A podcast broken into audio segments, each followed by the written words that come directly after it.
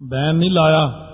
ਉਹ ਜਿਹੜਾ ਪਰਚਾ ਜਾਂ ਹੁੰਦਾ ਜੇ ਖਬਰਾਂ ਹੀ ਪੜ੍ਹਨੀਆਂ, ਉਹ ਜਿਹੜਾ ਗੰਦਾ ਜਿਹਾ ਇੱਕ ਪਰਚਾ ਨਾਲ ਭੇਜਦੇ ਨੇ, ਉਹ ਪਾੜ ਕੇ ਪਹਿਲਾਂ ਹੀ ਡਸਟਬਿਨ 'ਚ ਪਾ ਦੋ ਇਹ ਤਾਂ ਅਸੀਂ ਭਾਈ ਦੇਖਣਾ ਹੀ ਨਹੀਂ ਹੈ। ਬਾਕੀ ਜਿਹੜਾ ਟੀਵੀ ਆ, ਜਾਂ ਖਬਰਾਂ ਸੁਣਨੀਆਂ, ਮਾੜੀਆਂ ਮੋਟੀਆਂ ਖਬਰਾਂ ਸੁਣ ਲਓ। ਜੇ ਬਾਹਲੀ ਆਦਤ ਪਈ ਹੋ ਜਿਵੇਂ ਬੰਦੇ ਨੂੰ ਆਦਤ ਪੈ ਜਾਵੇ, ਚਾਹ ਪੀਣ ਦੀ, ਉਹ ਕਹਿੰਦੇ ਵੀ ਚਾਹ ਛੱਡੀਏ ਕਿਵੇਂ? ਕਹਿੰਦੇ ਫਿਰ ਮੌਕੇ ਤੇ ਹੁਣ ਪਾਣੀ 'ਚ ਮਾੜਾ ਮੋਟਾ ਮਿੱਠਾ ਘੋਲ ਕੇ ਪੀ ਲਾ, ਹੋਰ ਕੀ ਕਰਨਾ ਹੁਣ? ਤੇ ਇਸ ਕਰਕੇ ਮਹਾਰਾਜ ਕਹਿੰਦੇ ਨੇ, ਇਹ ਜਿਹੜੀਆਂ ਆਦਤਾਂ ਨੇ ਨਾ, ਗੰਦੀਆਂ ਆਦਤਾਂ, ਇਹ ਸਾਰਿਆਂ ਨੂੰ ਹੀ ਪੈ ਚੁੱਕੀਆਂ ਨੇ। ਇਹਨਾਂ ਵਿੱਚੋਂ ਨਿਕਲਣਾ ਬਹੁਤ ਔਖਾ ਹੈ। ਇੱਕ ਚੀਜ਼ ਦੇਖੀ ਹੈ ਕਿ ਜੇ ਸਤਿਗੁਰੂ ਜੀ ਕਿਰਪਾ ਕਰ ਦੇਣ, ਸਿੱਖ ਦੇ ਸਿਰ ਤੇ ਮਿਹਰ ਭਰਿਆ ਹੱਥ ਰੱਖਣ, ਤਾਂ ਸਿੱਖ ਇਹਨਾਂ ਅੱਠਾਂ ਅੰਗਾਂ ਵਿੱਚ ਕਾਇਮ ਰਹਿ ਸਕਦਾ ਹੈ। ਜਨਮ ਰੋਗ ਦੁਖ ਤਥਾ ਜਰਾ ਦੁਖ। ਤ੍ਰੈ ਕੋ ਚਿਤਵਨ ਸਿਮਰਤ ਚੀਨ। ਕਹਿੰਦੇ ਇੱਕ ਤਾਂ ਜੇ ਭਗਤੀ ਕਰਨੀ ਹੈ, ਜੇ ਜੋਗ ਕਮਾਉਣਾ ਹੈ, ਗੱਲੀ ਜੋਗ ਨਾ ਹੋਈ, ਉਹ ਗੱਲਾਂ ਨਾਲ ਜੋਗ ਨਹੀਂ ਹੁੰਦਾ, ਸਾਰਿਆਂ ਲਈ ਜੋਗ ਹੈ।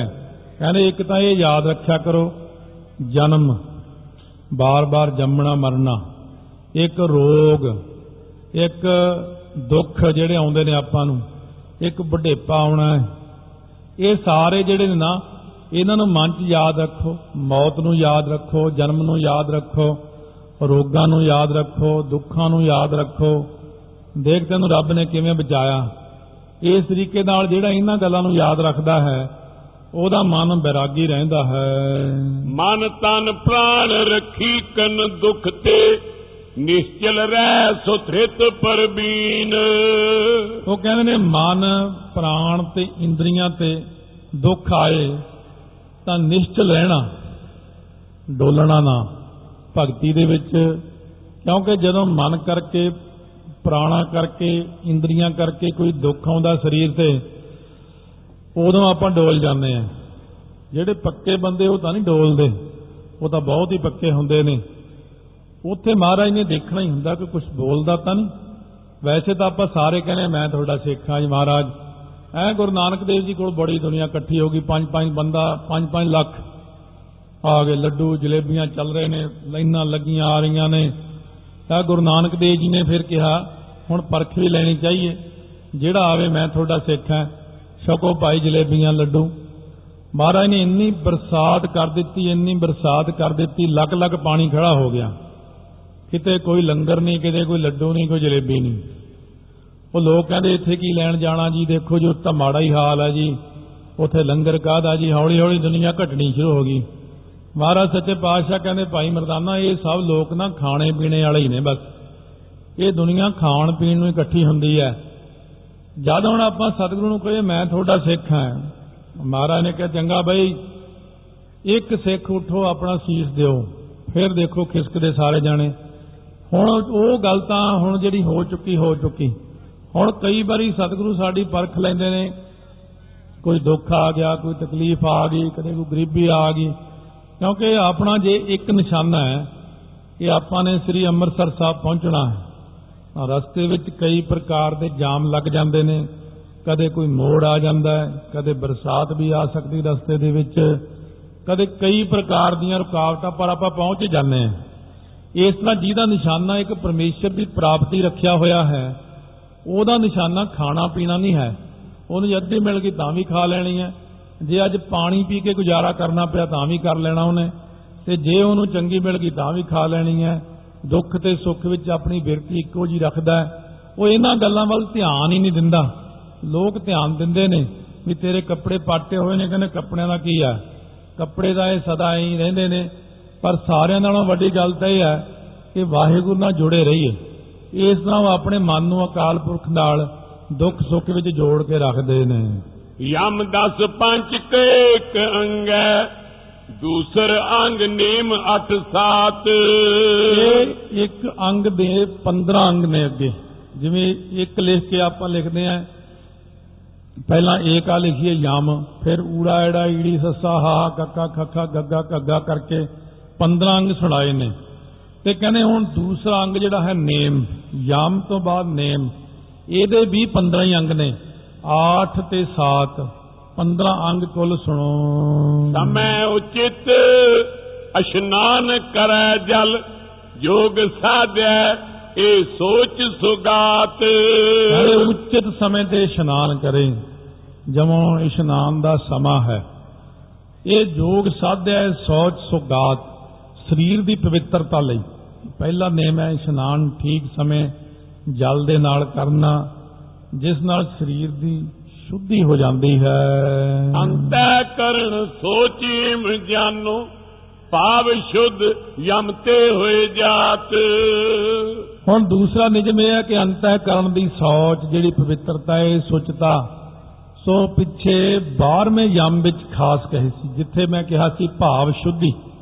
ਉਹ ਪਹਿਲਾਂ ਕਹਿ ਚੁੱਕੇ ਨੇ, ਭਾਵ ਸ਼ੁੱਧੀ ਵਿੱਚ ਆਪਾਂ ਇਹ ਦੇਖਿਆ ਸੀ ਕਿ ਰਜੋ ਗੁਣ, ਤਮੋ ਗੁਣ, ਇਹ ਦੋਨਾਂ ਤੋਂ ਖਾਸ ਕਰਕੇ ਬੰਦਾ ਬਚਿਆ ਜਿਹੜਾ ਰਹਿੰਦਾ ਅੰਤਸਕਰਨ ਵਿੱਚ ਰਜੋ ਗੁਣ ਨਹੀਂ ਆਇਆ, ਤਮੋ ਗੁਣ ਨਹੀਂ ਆਇਆ, ਇਹਨਾਂ ਗੁਣਾਂ ਤੋਂ ਜਿਹੜਾ ਪਾਸੇ ਰਹਿੰਦਾ ਬੰਦਾ, ਉਹਨੂੰ ਕਹਿੰਦੇ ਅੰਤਸਕਰਨ ਦੀ ਸ਼ੁੱਧੀ, ਭਾਵ ਸ਼ੁੱਧੀ ਕਹਿੰਦੇ ਨੇ ਇਹਨੂੰ। ਇਸ ਤਰੀਕੇ ਨਾਲ ਅੰਤਸਕਰਨ ਦੀ ਸ਼ੁੱਧੀ ਰੱਖੇ। ਇਹ ਜਿਹੜਾ ਤੀਸਰਾ ਹੈ ਨੇਮ, ਕ੍ਰਿਤੂ ਹੈ ਇਹਦਾ ਨਾਮ। ਕ੍ਰਿਤੂ ਨਾਮ ਕਰਕੇ ਪ੍ਰਸਿੱਧ ਹੈ। ਉਹ ਹੈ ਕਿ ਯੋਗ ਸਾਧਨਾ ਲਈ ਪ੍ਰਭੂ ਦਾ ਪੂਜਨ ਕਰਨਾ ਹੋਰ ਕਿਸੇ ਦਾ ਪੂਜਨ ਨਹੀਂ ਕਰਨਾ ਕੇਵਲ ਪਰਮੇਸ਼ਰ ਦੀ ਭਗਤੀ ਵਿੱਚ ਲੀਨ ਰਹਿਣਾ ਗੁਰੂ ਘਰ ਵਿੱਚ ਮਹਾਰਾਜ ਨੇ ਕਿਹਾ ਹੈ, ਪੂਜਾ ਕੀਚੈ ਨਾਮ ਧਿਆਈ ਹੈ ਜਿਹੜਾ ਗੁਰੂ ਘਰ ਦੇ ਅੰਦਰ ਪੂਜਾ ਕਰਨੀ ਹੈ ਇਹ ਨਾਮ ਤੇਰਾ ਦੀਵਾ ਨਾਮ ਤੇਰਾ ਬਾਤੀ ਨਾਮ ਤੇਰੋ ਤੇਲ ਲੈ ਮਾਹੇ ਪਸਾਰੇ ਇਹ ਜਿਹੜੀ ਆਪਣੀ ਪੂਜਾ ਹੈ ਪੂਜਾ ਪ੍ਰਤਿਸ਼ਠਾ ਨਵੇਂ ਜਗਿਆਸੂ ਲਈ ਥੋੜੀਆਂ ਗੱਲਾਂ ਲਾ ਦਿੰਦੇ ਆ ਉਹਨੂੰ। ਨਵੇਂ ਨਵੇਂ ਨੂੰ। ਪਹਿਲਾਂ ਵੀ ਕਈ ਵਾਰ ਮੈਂ ਦੱਸਿਆ, ਜਿਵੇਂ ਪਹਿਲੀ ਕਲਾਸ ਦਾ ਬੱਚਾ ਹੈ, ਆ ਜੀ ਵਾਲੇ ਹੁੰਦੇ ਨੇ, ਇਹਨਾਂ ਨੂੰ ਏ ਫਾਰ ਐਪਲ ਦੇ ਨਾਲ ਐਪਲ ਵੀ ਛਾਪਿਆ ਹੁੰਦਾ। ਬਾਅਦ ਵਿੱਚ ਤਾਂ ਲੋੜ ਨਹੀਂ ਹੁੰਦੀ ਛਾਪਣ ਦੀ, ਕਿਉਂ? ਜੀ ਲੱਗਿਆ ਰਹਿੰਦਾ ਨਿਆਣੇ ਦਾ, ਵੀ ਇਹ ਐਪਲ ਦੇ ਸਾਹਮਣੇ ਵੀ ਛਾਪਿਆ ਹੋਇਆ ਨਾਲੇ ਉਹਨੂੰ ਪਤਾ ਵੀ ਲੱਗ ਜਾਂਦਾ ਕਿ ਇਹ ਸੇਬ ਨੂੰ ਐਪਲ ਕਹਿੰਦੇ ਨੇ। ਇਸ ਤਰ੍ਹਾਂ ਉਹਦੀ ਸ਼ਕਲ ਵੀ ਸਾਹਮਣੇ ਦਿਖਾਈ ਜਾਂਦੀ ਹੈ। ਬਾਅਦ ਵਿੱਚ ਵੱਡੀਆਂ ਕਲਾਸਾਂ ਵਿੱਚ ਫੋਟੋ ਦੀ ਲੋੜ ਨਹੀਂ ਪੈਂਦੀ। ਇਹ ਸ਼ੁਰੂ ਸ਼ੁਰੂ ਦੇ ਵਿਦਿਆਰਥੀਆਂ ਲਈ ਮਾੜੀ ਮਾੜੀ ਜੀ ਲੋੜ ਪੈਂਦੀ ਹੈ ਸਿਹਰਾ ਲਿਆਉਣਾ ਹੈ ਦੇਖ ਕਰਾ ਕੇ ਆਉਣੀ ਹੈ। ਇਹਨੇ ਜੋਤ ਲਾਤੀ, ਇਹਨੇ ਧੂਫ ਲਾਤੀ, ਇਹਨੇ ਕੋਲ ਜਦ ਰੱਖ ਲਿਆ। ਇਹ ਨਵੇਂ ਨਵੇਂ ਨੂੰ ਹੁੰਦਾ ਥੋੜਾ ਥੋੜਾ ਫਿਰ ਹੌਲੀ ਹੌਲੀ ਉਹਨੂੰ ਸੋਝੀ ਪੈ ਜਾਂਦੀ ਹੈ। ਜੇ ਤਾਂ ਪਹਿਲਾਂ ਹੀ ਸਮਝ ਲਵੇ ਉਹ ਵੱਖਰੀ ਗੱਲ ਹੈ, ਪਰ ਹੌਲੀ ਹੌਲੀ ਉਹਨੂੰ ਸੋਝੀ ਪੈ ਜਾਂਦੀ ਹੈ। ਇਹ ਬਹੁਤ ਉੱਚ ਦਸ਼ਾ ਹੈ, ਜਿੱਥੇ ਜਾ ਕੇ ਬ੍ਰਹਮ ਗਿਆਨ ਵਿੱਚ ਨਾਮ ਤੇਰਾ ਦੀਵਾ, ਨਾਮ ਤੇਰੋ ਬਾਤੀ, ਨਾਮ ਤੇਰੋ ਤੇਲ ਲੈ, ਮਾਹੇ ਪਸਾਰੇ। ਨਾਮ ਤੇਰੇ ਕੀ ਜੋਤ ਲਗਾਈ ਭਇਓ ਜਿਆਰੋ ਭਵਨ ਸਗਲਾਰੇ। ਨਾਮ ਤੇਰੋ ਤਾਗਾ ਨਾਮ ਫੂਲ ਮਾਲਾ ਭਾਰ ਠਾਰੇ, ਸਗਲ ਜੂ ਠਾਰੇ। ਤੇਰੋ ਕੀਆ ਤੁਝੇ ਕਿਆਰ ਪਾਉ, ਨਾਮ ਤੇਰਾ ਤੂੰ ਹੀ ਚਵਰ ਟੋਲਾਰੇ 10 8 8 ਸਾਢੇ ਚਾਰੇ ਖਾਣੀ ਹੈ ਵਰਤਨਾ ਸਗਲ ਸੰਸਾਰੇ। ਇਸ ਕਰਕੇ ਇਹ ਸਾਰਾ ਕੁਝ ਹੀ ਨਾਮ ਬਣ ਜਾਂਦਾ ਹੈ। ਪਰ ਹੁਣ ਨਹੀਂ। ਨਵੇਂ ਬੰਦੇ ਲਈ ਨਹੀਂ ਇਹ ਚੀਜ਼। ਇਹ ਤਾਂ ਜਦੋਂ ਅਵਸਥਾ ਦੇ ਮੁਤਾਬਕ ਹੈ, ਜਿਵੇਂ ਪਿੱਛੇ ਆਪਾਂ ਇੱਕ ਸਾਖੀ ਸੁਣੀ ਸੀ ਉਹ ਸਾਧੂ ਆਇਆ ਸੀ ਮਹਾਰਾਜ ਕੋਲੇ, ਜਿਹੜਾ ਲੱਕ ਨੂੰ ਬੋਰੀ ਜੀ ਬੰਨੀ ਸੀ। ਆ ਕੇ ਉਹਨੇ ਚਮੇਲੀ ਦੇ ਗੁਲਾਬ ਦੇ ਫੁੱਲ ਮੱਥਾ ਟੇਕੇ ਸੀ। ਮਹਾਰਾਜ ਨੇ ਕਿਹਾ, ਸੀ, ਇਹ ਤਾਂ ਹੁਣ ਲੋੜ ਨਹੀਂ ਰਹੀ ਸੰਤ ਜੀ। ਹੁਣ ਤਾਂ ਤੁਸੀਂ ਉੱਥੇ ਪਹੁੰਚ ਗਏ ਹੋ ਜਿੱਥੇ ਲੋੜ ਹੀ ਨਹੀਂ ਕਿਸੇ ਗੱਲ ਦੀ। ਹੁਣ ਤਾਂ ਤੁਹਾਡੇ ਜਦ ਤੁਸੀਂ ਤਨ ਮਨ, ਧਨ ਮੈਨੂੰ ਅਰਪਣ ਕਰ ਦਿੱਤਾ ਹੈ। ਤਾਂ ਹੁਣ ਪਿੱਛੇ ਕੀ ਰਹਿ ਗਿਆ? ਸੋ ਇਸ ਕਰਕੇ ਉਸ ਅਵਸਥਾ ਵਿੱਚ ਜਾ ਕੇ ਇਹਨਾਂ ਚੀਜ਼ਾਂ ਦੀ ਲੋੜ ਨਹੀਂ ਪੈਂਦੀ। ਪਰ ਪਹਿਲਾਂ ਜ਼ਰੂਰ ਜ਼ਰੂਰਤ ਪੈ ਜਾਂਦੀ ਹੈ ਨਵੇਂ ਨਵੇਂ ਬੰਦੇ ਵਾਸਤੇ। ਹੌਲੀ ਹੌਲੀ ਜਦੋਂ ਉਹਦੀ ਪੂਰਨ ਸ਼ਰਧਾ ਜੁੜ ਜਾਂਦੀ ਹੈ ਫਿਰ ਸਤਿਗੁਰੂ ਜੀ ਉਹਨੂੰ ਮਨਾ ਕਰ ਦਿੰਦੇ ਭਾਈ ਹੁਣ ਨਹੀਂ ਕੁਝ ਲੋੜ ਮੈਨੂੰ। ਹੁਣ ਤਾਂ ਸਿਰਫ ਤੂੰ ਰਾਤ ਦਿਨ ਨਾਮ ਨਾਲ ਜੁੜਿਆ ਰਹਿ। ਸਤ ਅਰਥ ਲੈ ਕਹੈ ਸਤ ਸੋ ਪ੍ਰਣ ਜਾਪ ਕੋ ਜਪ ਕਹਿ ਅੰਤ। ਸੋ ਚੌਥਾ ਹੈ ਸੱਤ ਸੱਚ ਆਖੇ ਤੇ ਸੋਈ ਸੱਚ ਹੀ ਭਾਵ ਹੋਵੇ ਉਹਦਾ। ਇਹ ਨਾ ਹੋਵੇ ਕਿ ਉਹਦੇ ਵਿੱਚ ਸੱਚ ਆਖਿਆ ਤੇ ਸੱਚ ਹੀ ਭਾਵ ਨਾ ਹੋਵੇ ਤੇ ਸੱਚ ਭਾਵ ਤੋਂ ਵੱਖਰਾ ਸੱਚ ਹੋਵੇ। ਜੋ ਕਿਹਾ ਸੋ ਉਸੇ ਤਰ੍ਹਾਂ ਹੀ ਹੋਣਾ ਚਾਹੀਦਾ। ਉਹਦੇ 'ਚ ਕੋਈ ਫ਼ਰਕ ਨਹੀਂ ਹੋਣਾ ਚਾਹੀਦਾ। ਪ੍ਰਣਮ ਜਾਪ ਕੋ ਜਪ ਕਹੇ ਅੰਤ। ਪ੍ਰਣਵ ਆਦ ਏਕੰਕਾਰਾ, ਜਲ ਥਲ ਮਈਲ ਕੀਓ ਪਸਾਰਾ। ਇਸ ਕਰਕੇ ਪ੍ਰਣਵ ਦਾ ਜਿਹੜਾ ਜਾਪ ਕਰਨਾ, ਭਾਵ ਨਾਮ ਦਾ ਜਿਹੜਾ ਜਪਣਾ ਹੈ, ਆਕਾਲ ਪੁਰਖ ਵਾਹਿਗੁਰੂ ਦਾ ਜਿਹੜਾ ਜਾਪ ਕਰਨਾ ਹੈ ਇਸ ਪ੍ਰਕਾਰ ਵਾਹਿਗੁਰੂ ਵਾਹਿਗੁਰੂ ਜਾਪ ਕਰੇ। ਜਠਰਾਗਨ ਮੈਂ ਜੁਗ ਆਹਾਰ ਹੋਮੈ ਭਲੇ ਹੋਮ ਲਖੇ ਅੰਤ। ਕਹਿੰਦੇ ਜਿਹੜੀ ਜਠਰੱਗ ਨਗਨੀ ਆਪਣੇ ਪੇਟ ਅੰਦਰ ਹੁੰਦੀ ਹੈ ਭੁੱਖ ਲੱਗਦੀ ਹੈ ਤਾਂ ਉਸ ਵਕਤ ਜਠਰੱਗ ਨਗਨੀ ਹੀ ਲਾਉਂਦੀ ਭੁੱਖ। ਤੇ ਕਹਿੰਦੇ ਨੇ ਉਹ ਜਿਹੜਾ ਪੇਟ ਦੇ ਵਿੱਚ ਆਪਾਂ ਕੋਈ ਚੀਜ਼ ਪਾਉਣੀ ਹੈ ਅਗਨੀ ਦੇ ਵਿੱਚ ਹੋਮ ਕਰਨਾ ਭਾਪ ਪਾਉਣਾ ਉਹ ਵੀ ਆਪਣੇ ਹਿਸਾਬ ਨਾਲ ਦੇਖੋ। ਜੋ ਖਾਣਾ ਚਾਹੀਦਾ, ਜੋ ਯੋਗ ਹੈ, ਭਗਤੀ ਦੇ ਵਿੱਚ, ਕਿਉਂਕਿ ਹੁਣ ਯੁੱਗ ਦਾ ਪਲਟਾ ਹੋ ਗਿਆ। ਪਹਿਲਾਂ ਲੋਕੀ 5 ਕਿਲੋ ਘਿਓ ਇੱਕ ਦਿਨ ਚ ਖਾ ਜਾਂਦੇ ਸੀ। ਉਹ ਤੁਰਦੇ ਬੜਾ ਸੀ। 300 ਕਿਲੋਮੀਟਰ ਵੀ ਬੰਦਾ ਤੁਰ ਕੇ ਹੀ ਜਾਂਦਾ ਹੁੰਦਾ ਸੀ। ਤੋ ਇਸੇ ਪ੍ਰਕਾਰ ਹਲ ਵਾਹੁਣਾ, ਕੰਮ ਕਰਨੇ। ਹੁਣ ਆਪਾਂ ਇੱਕ ਚਮਚਾ ਖਾ ਲਈਏ ਤਾਂ ਦਵਾਈ ਖਾਣੀ ਪੈਂਦੀ ਨਾਲ। ਇਹ ਫ਼ਰਕ ਪੈ ਗਿਆ ਨਾ ਇਸ ਕਰਕੇ ਹੁਣ। ਹੁਣ ਆਪਾਂ ਕੁਝ ਖੁਰਾਕ ਖਾ ਹੀ ਨਹੀਂ ਸਕਦੇ। ਇਸੇ ਤਰ੍ਹਾਂ ਹੀ ਜਿਹੜੇ ਭਗਤੀ ਕਰਨ ਵਾਲੇ ਨੇ, ਉਹ ਭਾਰੀ ਚੀਜ਼ ਕੋਈ ਵੀ ਨਹੀਂ ਖਾ ਸਕਦੇ। ਉਹਨਾਂ ਨੂੰ ਸਾਰਾ ਕੁਝ ਹੀ ਬਿਲਕੁਲ ਹਲਕਾ ਫੁਲਕਾ ਜਿਹਾ ਭਗਤੀ ਜਿਹੜੀ ਬਹੁਤੇ ਕਰਨ ਵਾਲੇ, ਉਹ ਤਾਂ ਇੱਕ ਟਾਈਮ ਮਾੜੀ ਜੀ ਖਿਚੜੀ ਖਾਣਗੇ ਬਸ, ਕਿਉਂਕਿ ਉਹ ਖਾ ਨਹੀਂ ਸਕਦੇ। ਉਹ ਭਗਤੀ ਨਹੀਂ ਹੁੰਦੀ, ਮਨ ਨਹੀਂ ਟਿਕਦਾ, ਇੱਕ ਬੈਠਣਾ ਬੜਾ ਔਖਾ ਹੋ ਜਾਂਦਾ ਉਹਨਾਂ ਵਾਸਤੇ। ਇਸ ਕਰਕੇ ਕਹਿੰਦੇ ਬਈ ਸਾਦਗੀ ਦਾ ਭੋਜਨ, ਅਮਲ ਦਾਲ ਪ੍ਰਸ਼ਾਦੇ ਦਾ, ਦੀਦਾਰ ਖਾਲਸੇ ਦਾ ਪਰਚਾ ਸ਼ਬਦ ਕਾ ਇੱਥੇ ਤੱਕ ਹੀ ਮਹਾਰਾਜ ਨੇ ਸੀਮਤ ਰੱਖਿਆ ਹੈ। ਦਰਪਣ ਜਲ ਪੀਵੈ ਸੁਰ ਸਰੀਕੇ ਇੰਦਰੀ ਨਿਗ੍ਰਹਿ ਤਪ ਸੋ ਤਪੰਤ ਕਹਿੰਦੇ ਜਿਹੜਾ ਜਲ ਕੋਈ ਪਵਿੱਤਰ ਪੀਵੇ ਐਵੇਂ ਆਮ ਖਾਮ ਖਾਂ ਜਲ ਪੀਣਾ ਤੋ ਹਿੰਦੂਆਂ ਵਾਸਤੇ ਗੰਗਾ ਦਾ ਜਲ ਜਿਵੇਂ ਪਵਿੱਤਰ ਮੰਨਿਆ ਹੈ ਇਸੇ ਪ੍ਰਕਾਰ ਜਿਹੜਾ ਪਵਿੱਤਰ ਕੋਈ ਜਲ ਹੈ ਉਹ ਜਲ ਨੂੰ ਪੀਣਾ ਕਰੇ ਅਤੇ ਜਿਹੜਾ ਹੈ ਫਿਰ ਇਹਦੇ ਨਾਲ ਨਾਲ ਇੰਦਰੀਆਂ ਦਾ ਰੋਕਣਾ। ਇਹ ਵੱਡਾ ਤਪ ਹੈ। ਕਿਉਂਕਿ ਇੰਦਰੀਆਂ ਨੂੰ ਰੋਕਣ ਰੂਪੀ ਤਪ ਕਰਨਾ ਹੁੰਦਾ ਹੈ। ਇਹਨਾਂ ਨੇ ਕਹਿਣਾ, ਮੈਂ ਤਾਂ ਉਹ ਚੀਜ਼ ਦੇਖਣੀ ਆ, ਨਹੀਂ ਦੇਖਣੀ। ਅੱਖਾਂ ਨੂੰ ਬੰਦ ਰੱਖਣਾ। ਅੱਖਾਂ ਫੇਰ ਕਹਿੰਦੇ, ਮੈਂ ਦੇਖਣਾ, ਨਹੀਂ ਦੇਖਣਾ। ਕੰਨ ਕਹਿੰਦੇ, ਮੈਂ ਸੁਣਨਾ, ਨਹੀਂ ਸੁਣਨਾ। ਇਹਨਾਂ ਨੂੰ ਵੀ ਦਬਾ ਕੇ ਰੱਖਣਾ ਪੈਂਦਾ। ਜ਼ੁਬਾਨ ਨੂੰ ਵੀ ਤਾਲਾ ਲਾ ਕੇ ਰੱਖਣਾ ਪੈਂਦਾ ਹੈ। ਇਸ ਤਰ੍ਹਾਂ ਸਾਰੀਆਂ ਇੰਦਰੀਆਂ ਨੂੰ ਆਪਣੇ ਕਾਬੂ ਵਿੱਚ ਜਿਹੜਾ ਰੱਖਣਾ ਹੈ, ਇਹ ਇੱਕ ਤਪ ਹੋ ਜਾਂਦਾ ਹੈ। ਇਹ ਬੜਾ ਭਾਰੀ ਤਪ ਹੈ। ਆਪਣੇ ਸਰੀਰ ਦੇ ਉੱਤੇ ਕਾਬੂ ਰੱਖੇ। ਮਮੁਖੀ ਕੋ ਉਪਦੇਸ਼ਨ ਦਾਨ ਸੋ ਤਤਖਿਆ ਰਾਗ ਰੁਦਵੈਕ ਸੰਤ। ਹੁਣ ਜਿਹੜਾ ਮਮੋਕਸ਼ੂ ਹੈ ਤੁਹਾਡੇ ਕੋਲ ਕੋਈ ਆਉਂਦਾ ਬੰਦਾ ਕਿ ਮੈਨੂੰ ਮੁਕਤੀ ਦੀ ਲੋੜ ਹੈ ਜਾਂ ਮੈਂ ਜਗਿਆਸੂ ਹਾਂ ਤੇ ਮੈਨੂੰ ਉਪਦੇਸ਼ ਦਿਓ ਜੀ ਮੈਂ ਕਿਵੇਂ ਮੁਕਤ ਹੋਵਾਂ? ਕਹਿੰਦੇ ਤੁਸੀਂ ਉਹਨੂੰ ਵਾਪਸ ਨਾ ਮੋੜੋ। ਉਹ ਕੋਈ ਮੁਕਤੀ ਨਹੀਂ ਹੈ ਕੋਈ ਕਰਨ ਦੀ ਲੋੜ ਨਹੀਂ ਹੈ ਐਸਾ ਨਾ ਕਹੋ। ਜੇ ਕੋਈ ਅਧਿਕਾਰੀ ਬੰਦਾ ਆ ਜਾਂਦਾ ਹੈ ਜ਼ਰੂਰ ਉਹਨੂੰ ਦੱਸੋ। ਭਾਈ, ਇਸ ਤਰ੍ਹਾਂ ਮੁਕਤ ਹੁੰਦਾ ਹੈ, ਇਸ ਤਰ੍ਹਾਂ ਬੰਦਾ ਪਾਠ ਕਰਦਾ ਹੈ, ਇਸ ਤਰ੍ਹਾਂ ਤੂੰ ਕਰ। ਇਹਨੂੰ ਸਮਝਾਉਣਾ ਚੰਗਾ ਹੁੰਦਾ ਹੈ। ਫਿਰ ਇਸੇ ਪ੍ਰਕਾਰ ਜਿਹੜਾ ਹੁੰਦਾ ਹੈ, ਤਿਤਿਖਿਆ। ਤਿਤਿਖਿਆ ਜਿਹੜੀ ਹੁੰਦੀ ਹੈ, ਉਹ ਹੁੰਦਾ ਰਾਗ ਤੇ ਦਵੈਸ਼ ਤੋਂ ਰਹਿਤ ਹੋਣਾ। ਮਨ ਦੇ ਅੰਦਰ ਨਾ ਤਾਂ ਕਿਸੇ ਨਾਲ ਖਾਮਖਾਂ ਦਾ ਪ੍ਰੇਮ ਕਰਨਾ ਤੇ ਨਾ ਹੀ ਕਿਸੇ ਨਾਲ ਖਾਮਖਾਂ ਦੁੱਖ ਦੇਣਾ ਐਵੇਂ, ਕਿਸੇ ਨਾਲ ਈਰਖਾ ਕਰਨੀ। ਇਹ ਦੋਨਾਂ ਗੱਲਾਂ ਤੋਂ ਮੁਕਤ ਹੋਵੇ। ਖਾਏ ਆਹਾਰ ਸੁਰ ਸੁਰ ਬ੍ਰਿਤ ਸੋ ਖਾਏ ਆਯੁਕ ਨਾ ਇਹ ਉਪਵਾਸ। ਤਾਂ ਹੁਣ ਕਹਿੰਦੇ ਨੇ ਜਿਹੜਾ ਖਾਣਾ ਹੈ ਪੁਰਾਣੇ ਕਿਵੇਂ ਖਾਂਦੇ ਸੀ ਲੋਕ? ਜੋਗੀ ਲੋਕ ਖਾਂਦੇ ਸੀ ਜਾਂ ਪੁਰਾਣੀ ਦੁਨੀਆ ਕਿਵੇਂ ਖਾਂਦੀ ਸੀ ਪਹਿਲਾਂ? ਕਹਿੰਦੇ ਉਸ ਵਕਤ ਹੈ ਆਹਾਰ ਉਸ ਵੇਲੇ ਖਾਵੇ ਜਦ ਸੂਰਜ ਸੁਰ ਭਾਵ ਸੱਜੀ ਨੱਕ ਦੀ ਸੱਜੀ ਸੁਰ ਚੱਲਦੀ ਹੋਵੇ। ਉਦੋਂ ਰੋਟੀ ਖਾਣੀ ਚਾਹੀਦੀ ਹੈ। ਇਹ ਪੁਰਾਣੇ ਲੋਕ ਇਸ ਤਰ੍ਹਾਂ ਸੁਰ ਨੂੰ ਦੇਖ ਕੇ ਕੰਮ ਕਰਦੇ ਸੀ, ਕੋਈ ਵੀ। ਸੱਜੀ ਸੁਰ ਤੇ ਖੱਬੀ ਸੁਰ ਦੇ ਰਾਹੀਂ ਸਾਰਾ ਕਰਮ ਹੁੰਦਾ ਸੀ। ਤੋ ਇਸ ਤਰੀਕੇ ਦੇ ਨਾਲ ਕਹਿੰਦੇ, ਕਿਉਂਕਿ ਜਦੋਂ ਸਰੀਰ ਖਾਣ ਨੂੰ ਮੰਗਦਾ, ਸੂਰਜ ਸੁਰ ਗਰਮ ਹੁੰਦੀ ਹੈ, ਇਸ ਢੰਗ ਨਾਲ ਭੋਜਨ ਖਾਵੇ, ਤਾਂ ਇਸੇ ਪ੍ਰਕਾਰ ਜਦੋਂ ਭੁੱਖ ਲੱਗੀ ਹੋਵੇ, ਖਾਸ ਕਰ ਮੁੱਖ ਗੱਲ ਤੇ ਇਹ ਹੈ, ਤਾਂ ਭੁੱਖ ਲੱਗੀ ਹੋਈ ਹੈ। ਉਦੋਂ ਜਦੋਂ ਭੁੱਖ ਲੱਗੀ ਹੋਊਗੀ ਇਹ ਸੱਜੀ ਸੁਰ ਆਪੇ ਹੀ ਚੱਲ ਪੈਂਦੀ ਹੈ। ਇਹਦਾ ਅੰਤਰੀ ਭਾਵ ਇਹੀ ਹੈ। ਕਿ ਜਦ ਪੂਰੀ ਭੁੱਖ ਲੱਗ ਜਾਵੇ, ਤਾਂ ਉਸ ਵਕਤ ਬੰਦੇ ਨੂੰ ਇਹ ਰੋਟੀ ਖਾਣੀ ਚਾਹੀਦੀ ਹੈ ਬਿਨਾਂ ਭੁੱਖ ਲੱਗਿਆਂ ਜੇ ਦੇਖੋ ਵੀ ਚੰਗੀ ਚੀਜ਼ ਖਾਣ ਨੂੰ ਮਿਲ ਰਹੀ, ਖਾ ਲਓ ਬਈ। ਨਹੀਂ, ਇਹ ਨਹੀਂ ਗੱਲ ਹੈ। ਕਹਿੰਦੇ ਹੈ ਉਪਵਾਸ। ਉਹ ਹੈ ਕਿ ਜਿਹੜਾ ਉਪਵਾਸ ਰੱਖਣਾ ਹੈ, ਵਰਤ ਰੱਖਣਾ ਹੈ, ਇਹ ਕੀ ਹੈ? ਪੱਥ ਤੇ ਕੁਪੱਥ ਨਾ ਖਾਵੇ। ਭਾਵ ਜਿਹੜੀ ਚੀਜ਼ ਨਾ ਖਾਣੇ ਯੋਗ। ਕਹਿੰਦੇ ਵਰਤ ਰੋਟੀ ਦਾ ਨਾ ਰੱਖੋ। ਰੋਟੀ ਤਾਂ ਤੁਸੀਂ ਖਾਓ ਭਾਵੇਂ ਤਿੰਨੇ ਟਾਈਮ। ਪਰ ਜਿਹੜੀ ਚੀਜ਼ ਨਾ ਖਾਣੇ ਯੋਗ ਹੈ ਨਾ ਉਹਦਾ ਵਰਤ ਰੱਖੋ। ਜਿਹੜੀ ਚੀਜ਼ ਆਪਾਂ ਨੂੰ ਗੁਰਮਤ ਅਨੁਸਾਰ ਨਹੀਂ ਖਾਣੀ ਚਾਹੀਦੀ ਉਹਨਾਂ ਦਾ ਤਿਆਗ ਕਰੋ। ਨਿਰ ਅਗਨੀ ਸੋ ਅਗਨ ਨ ਤਾਪੈ ਇਸਤਰੀ ਵਰਜਨ ਸੰਗ ਨ ਤਾਤ। ਕਹਿੰਦੇ ਨਿਰਅਗਨੀ ਹੈ ਅਗਲਾ ਨੇਮ। ਉਹ ਇਹ ਕਿ ਜਿਹੜੀ ਅੱਗ ਸੇਕਣੀ ਹੈ ਨਾ ਇਹਨੂੰ ਮਨਾ ਕਰਦੇ ਨੇ। ਅੱਗ ਸੇਕਣੀ ਚੰਗੀ ਨਹੀਂ ਇਹ ਗੁਰਮਤ ਵਿੱਚ ਵੀ ਹੈ। ਮਹਾਰਾਜ ਜੀ ਨੇ ਵੀ ਮਨਾ ਕੀਤਾ। ਇਹ ਜਿਹੜੀ ਅੱਗ ਸੇਕਦੇ ਨੇ ਲੋਕ, ਇਹ ਚੰਗੀ ਨਹੀਂ। ਬਾਕੀ ਸਾਰਿਆਂ ਨੂੰ ਪਤਾ ਹੀ ਇਹਨਾਂ ਗੱਲਾਂ ਦਾ। ਇਸ ਕਰਕੇ ਇੱਕ ਹੁੰਦਾ ਇਸਤਰੀ ਵਰਜਨ ਸੰਗ ਨਾ ਤਾਸ। ਇਸਤਰੀ ਤੋਂ ਵਿਵਰਜਿਤ ਰੱਖਣਾ, ਪਰ ਇਸਤਰੀ ਜੋਗੀਆਂ ਲਈ ਤਾਂ ਹੁਣ ਇਹ ਹੈ ਹੀ ਨਹੀਂ ਗ੍ਰਸਤ ਮਾਰਗ। ਜਾਂ ਬਿਹਿੰਗਮ ਜਿਹੜੇ ਹੁੰਦੇ ਨੇ, ਬਿਹਿੰਗਮ ਉਹਨਾਂ ਨੂੰ ਕਹਿੰਦੇ ਆਮ ਜਿਹੜੇ ਸਾਧੂ ਸੰਤ ਡੇਰਿਆਂ 'ਚ ਰਹਿੰਦੇ ਨੇ, ਜਿਨ੍ਹਾਂ ਨੇ ਸ਼ਾਦੀ ਨਹੀਂ ਕਰਵਾਈ। ਇਸ ਪ੍ਰਕਾਰ ਉਹਨਾਂ ਨੂੰ ਕਿਹਾ ਜਾਂਦਾ ਬਿਹਿੰਗਮ। ਬਿਹਿੰਗਮਾਂ ਨੂੰ ਆਪਣੇ ਜੀਵਨ ਦੇ ਵਿੱਚ ਐਸਾ ਰੱਖਣਾ ਗ੍ਰਸਤੀ ਲਈ ਕੀ ਚੀਜ਼ ਹੈ? ਕਹਿੰਦੇ ਏਕਾ ਨਾਰੀ ਜਤੀ ਹੋਏ। ਉਹ ਆਪਣੀ ਇੱਕ ਨਾਰੀ ਵਿੱਚ ਹੀ ਜਤੀ ਰਹੇ।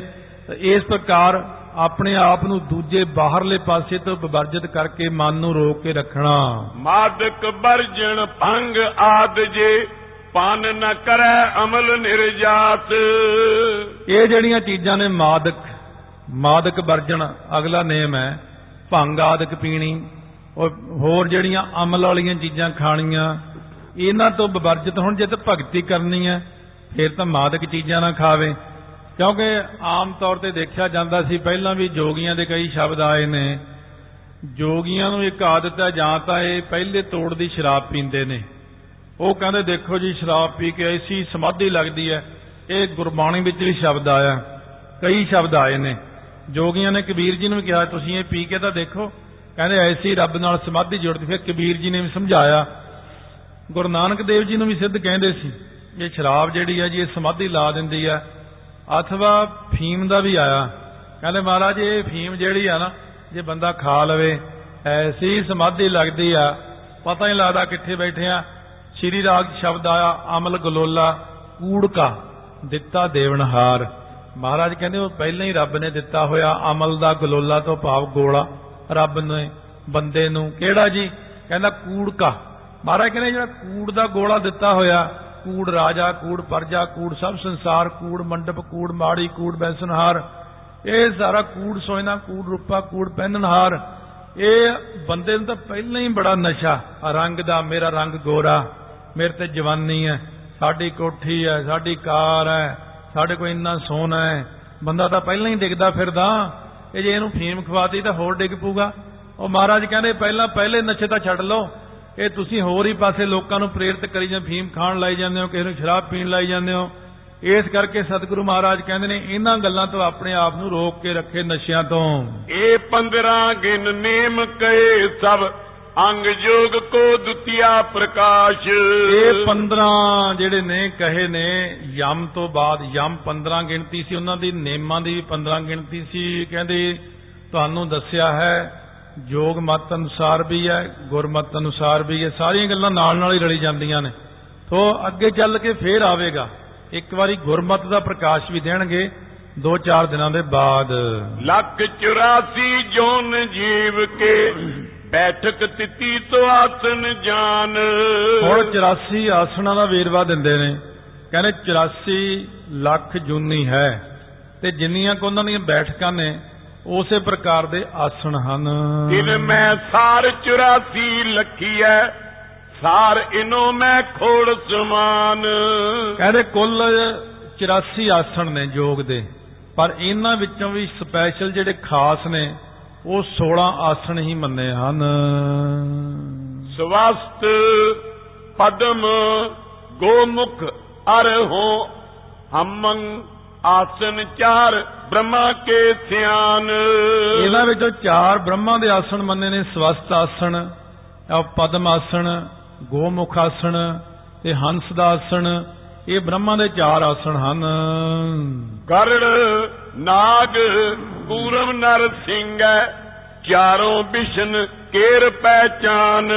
ਉਹਨਾਂ ਵਿੱਚੋਂ ਇੱਕ ਗਰੁੜ ਆਸਣ ਹੈ ਇੱਕ ਨਾਗ ਆਸਣ ਹੈ ਇੱਕ ਕੂਰਮ ਆਸਣ ਹੈ ਇੱਕ ਨਰਸਿੰਘ ਆਸਣ ਹੈ। ਇਹ ਚਾਰੇ ਵਿਸ਼ਨੂੰ ਦੇ ਆਸਣ ਮੰਨੇ ਹਨ। ਵੀਰ ਮਯੂਰ ਵਜਰ ਸਿਧ ਚਾਰੋਂ ਰੁਦਰਾਸਨ ਇਹ ਕਰੈ ਬਣਾਏ ਇਹ ਰੁਦਾਸਨ ਜਿਹੜੇ ਸ਼ਿਵ ਜੀ ਦੇ ਵੀਰ ਮਯੂਰ ਆਦਿਕ ਆਸਣ ਕਹੇ ਨੇ ਇਹ ਚਾਰ ਆਸਣ ਸ਼ਿਵ ਜੀ ਦੇ ਹਨ। ਹੋਤ ਪਗਾਸਨ ਕਹਿ ਸ਼ਕਤ ਕੋ ਸ਼ਿਵ ਕੋ ਪਛਾਤਾਨ ਸੁਹਾਏ। ਪਛਾਤਾਨ ਆਸਣ ਜਿਹੜਾ ਇਹ ਸ਼ਿਵ ਦਾ ਹੈ ਪਦਾਸਣ ਆਸਣ ਜਿਹੜਾ ਹੈ ਇਹ ਦੇਵੀ ਦਾ ਹੈ ਇਸ ਪ੍ਰਕਾਰ ਕਰਕੇ ਜਿਹੜੇ ਕਿਉਂਕਿ ਸ਼ੁਰੂ ਤੋਂ ਲੈ ਕੇ ਚੀਜ਼ਾਂ ਪ੍ਰਚਲਿਤ ਹੋ ਜਾਂਦੀਆਂ ਨੇ ਉਹਨਾਂ ਨੂੰ ਅੱਗੇ ਅੱਗੇ ਸੰਸਾਰ ਦੇ ਜੀਵ ਗ੍ਰਹਿਣ ਕਰਦੇ ਨੇ ਕਿਹੜੇ ਆਸਣ ਨਾਲ ਕਿਹੜੀ ਬਿਮਾਰੀ ਹਟਦੀ ਹੈ ਕਿਹੜੇ ਆਸਣ ਨੂੰ ਲਾ ਕੇ ਭਗਤੀ ਕਰਨੀ ਹੈ ਕਿਹੜੇ ਆਸਣ ਨੂੰ ਲਾ ਕੇ ਯੋਗ ਕਰਨਾ ਹੈ ਇਹ ਸਾਰੇ ਆਸਣ ਨੇ, ਇਹਨਾਂ ਵਿੱਚੋਂ ਮੁੱਖ ਤੌਰ ਤੇ ਆਮ ਤੌਰ ਤੇ ਜਿਹੜਾ ਪਦਮ ਆਸਣ ਸਭ ਤੋਂ ਵਧੀਆ ਰਹਿੰਦਾ ਭਗਤਾਂ ਨੂੰ। ਸੋ ਪਰ ਇਹਨਾਂ ਵਿੱਚੋਂ ਵੀ ਅੱਜ ਕੱਲ ਕੋਈ ਇਹਨਾਂ ਆਸਣਾਂ ਨੂੰ ਲਾ ਨਹੀਂ ਸਕਦਾ। ਧਨ ਕੇ ਉਤਾਨ ਦੋਏ ਏ ਸਭ ਕੋ ਸੋਲੇ ਆਸਨ ਦੇ ਬਤਾਏ। ਇੱਕ ਧਨ ਖਾਸਣ ਇੱਕ ਉਤਾਨ ਆਸਣ ਦੋ ਇਹ ਹੋ ਗਏ 14 ਤੇ ਦੋ 16 ਆਸਣ ਕਹਿੰਦੇ ਕੁੱਲ ਤੁਹਾਨੂੰ ਦੱਸ ਦਿੱਤੇ ਹਨ। ਪੱਖਿਆਂ ਤਰ ਖੋਲਸ ਮੈਂ ਚਾਰੋਂ ਐ ਸ੍ਰੇਟ ਸੋਦਿਓ ਸੁਨਾਏ। ਪੱਖਿਆੰਤਰ ਹੁੰਦਾ ਹੈ, ਇਹਨਾਂ ਦੇ ਬਰਾਬਰ ਬਰਾਬਰ 16 ਆਸਣ ਹੋਰ ਨੇ। ਤੋ ਉਹ ਜਿਹੜੇ ਨਾ ਖੋੜਸ ਮੈਂ ਚਾਰੋਂ ਹੈ ਸ੍ਰੇਸ਼ਟ। ਚਾਰ ਆਸਣ ਅਗਲੇ 16 ਵਿੱਚ ਹੋਰ ਸ੍ਰੇਸ਼ਟ ਨੇ। ਉਹ ਆਸਣ ਵੀ ਤੁਹਾਨੂੰ ਦੱਸ ਦਿੰਦੇ ਹਾਂ।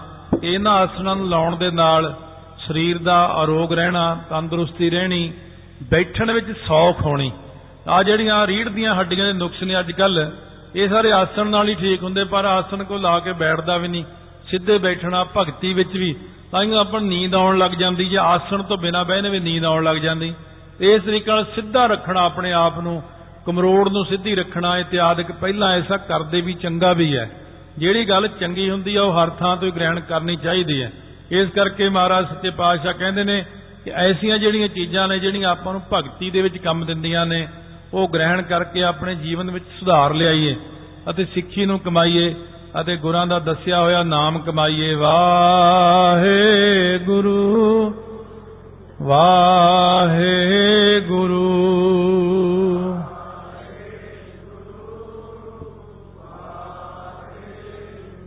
ਵਾਹੇ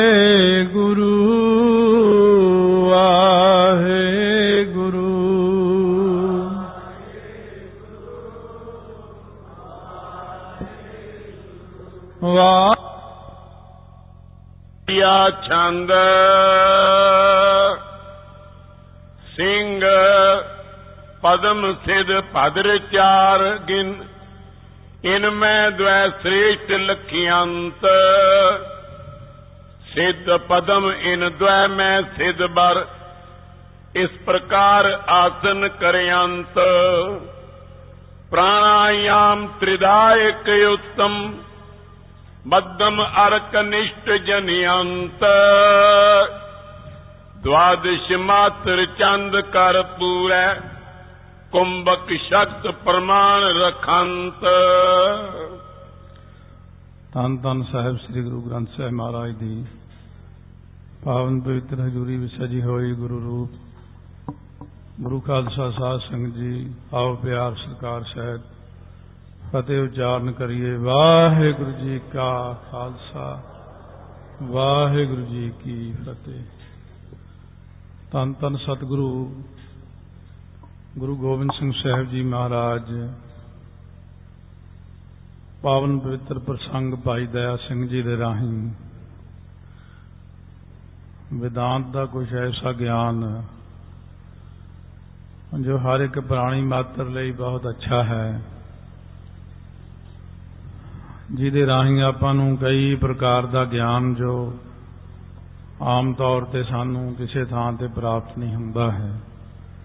ਸੋ ਐਸਾ ਗਿਆਨ ਮਨ ਦੇ ਅੰਦਰ ਪ੍ਰਾਪਤ ਕਰਕੇ ਜੀਵ ਦੇ ਅੰਦਰ ਭਗਤੀ ਦੀ ਇੱਛਾ ਵੱਧਦੀ ਹੈ ਅਤੇ ਜੀਵ ਵੀ ਚਾਹੁੰਦਾ ਹੈ ਕਿ ਮੈਂ ਵੀ ਬ੍ਰਹਮ ਦੇ ਨਾਲ ਇੱਕਮਿਕ ਹੋ ਜਾਵਾਂ। ਸੋ ਉਹਨਾਂ ਦੇ ਵਿੱਚੋਂ ਆਪਾਂ ਬਹੁਤ ਸਾਰਾ ਐਸਾ ਪ੍ਰਸੰਗ ਸ਼ਰਵਣ ਕੀਤਾ ਹੈ, ਜਿਨ੍ਹਾਂ ਵਿੱਚ ਆਸਣ ਦੱਸੇ ਸਨ ਕੁੱਲ 84 ਲੱਖ ਜੂਨ ਹੈ। ਉਹਨਾਂ ਦੇ ਆਪੋ ਆਪਣੀਆਂ ਬੈਠਕਾਂ ਬੈਠਣਾ, ਉਹਦੇ ਮੁਤਾਬਕ ਆਸਣ 84 ਬਣੇ। ਉਹਨਾਂ ਵਿੱਚੋਂ 16 ਵਿਸ਼ੇਸ਼ 16 ਵਿੱਚੋਂ 4 ਖਾਸ, ਚਾਰਾਂ ਵਿੱਚੋਂ ਦੋ ਬਿਲਕੁਲ ਵਧੀਆ ਸਭ ਤੋਂ, ਦੋਵਾਂ ਵਿੱਚੋਂ ਇੱਕ ਸਭ ਤੋਂ ਅੱਛਾ ਹੈ। ਜੋ ਸਾਰਿਆਂ ਲਈ ਅੱਛਾ ਹੈ ਇਸ ਤਰ੍ਹਾਂ ਦੇ ਪ੍ਰਸੰਗ ਸਤਿਗੁਰੂ ਮਹਾਰਾਜ ਬਖਸ਼ਿਸ਼ ਕਰਦੇ ਨੇ। ਸੋ ਆਓ ਪਿਆਰ ਸਤਿਕਾਰ ਨਾਲ ਸ਼ਰਵਣ ਕਰਦੇ ਹਾਂ। ਰਸਨਾ ਨੂੰ ਕਰੀਏ ਪਵਿੱਤਰ ਗੱਜ ਕੇ ਆਖੋ ਸਤਨਾਮ ਸ੍ਰੀ ਵਾਹਿਗੁਰੂ ਸਾਹਿਬ ਜੀਓ। ਸਤਨਾਮ ਸ੍ਰੀ ਵਾਹਿਗੁਰੂ ਸਾਹਿਬ ਜੀਓ। ਸਵਈਆ ਛੰਦ ਸਿੰਘ ਪਦਮ, ਸਿਧ ਭਦਰ ਚਾਰ ਗਿਨ ਇਨਮੈ ਦ્વੈ ਸ੍ਰੇਸ਼ਟ ਲਖਿਅੰਤ ਸੋ ਇਸ ਪ੍ਰਕਾਰ ਦੇ ਨਾਲ ਕਹਿੰਦੇ ਨੇ 16 ਆਸਣ ਗਿਣ ਕੇ ਕਹੇ ਸਨ ਆਪਾਂ ਨੂੰ, ਤੋਂ ਉਹਨਾਂ ਦੇ ਵਿੱਚੋਂ ਕਹਿੰਦੇ ਨੇ 16 ਆਸਣ ਦਏ ਬਤਾਏ। 16 ਆਸਣ ਤੇ ਦੱਸ ਦਿੱਤੇ ਨੇ ਤੁਹਾਨੂੰ, ਪਰ ਪਖਿਆੰਤਰ ਖੋੜ ਸਮੈ ਚਾਰੋਂ ਹੈ ਸ੍ਰੇਸ਼ਟ, ਸੋ ਦਿਉ ਸੁਨਾਏ ਪਖਿਆੰਤਰ ਹੁੰਦਾ ਇਹਦੇ ਬਰਾਬਰ।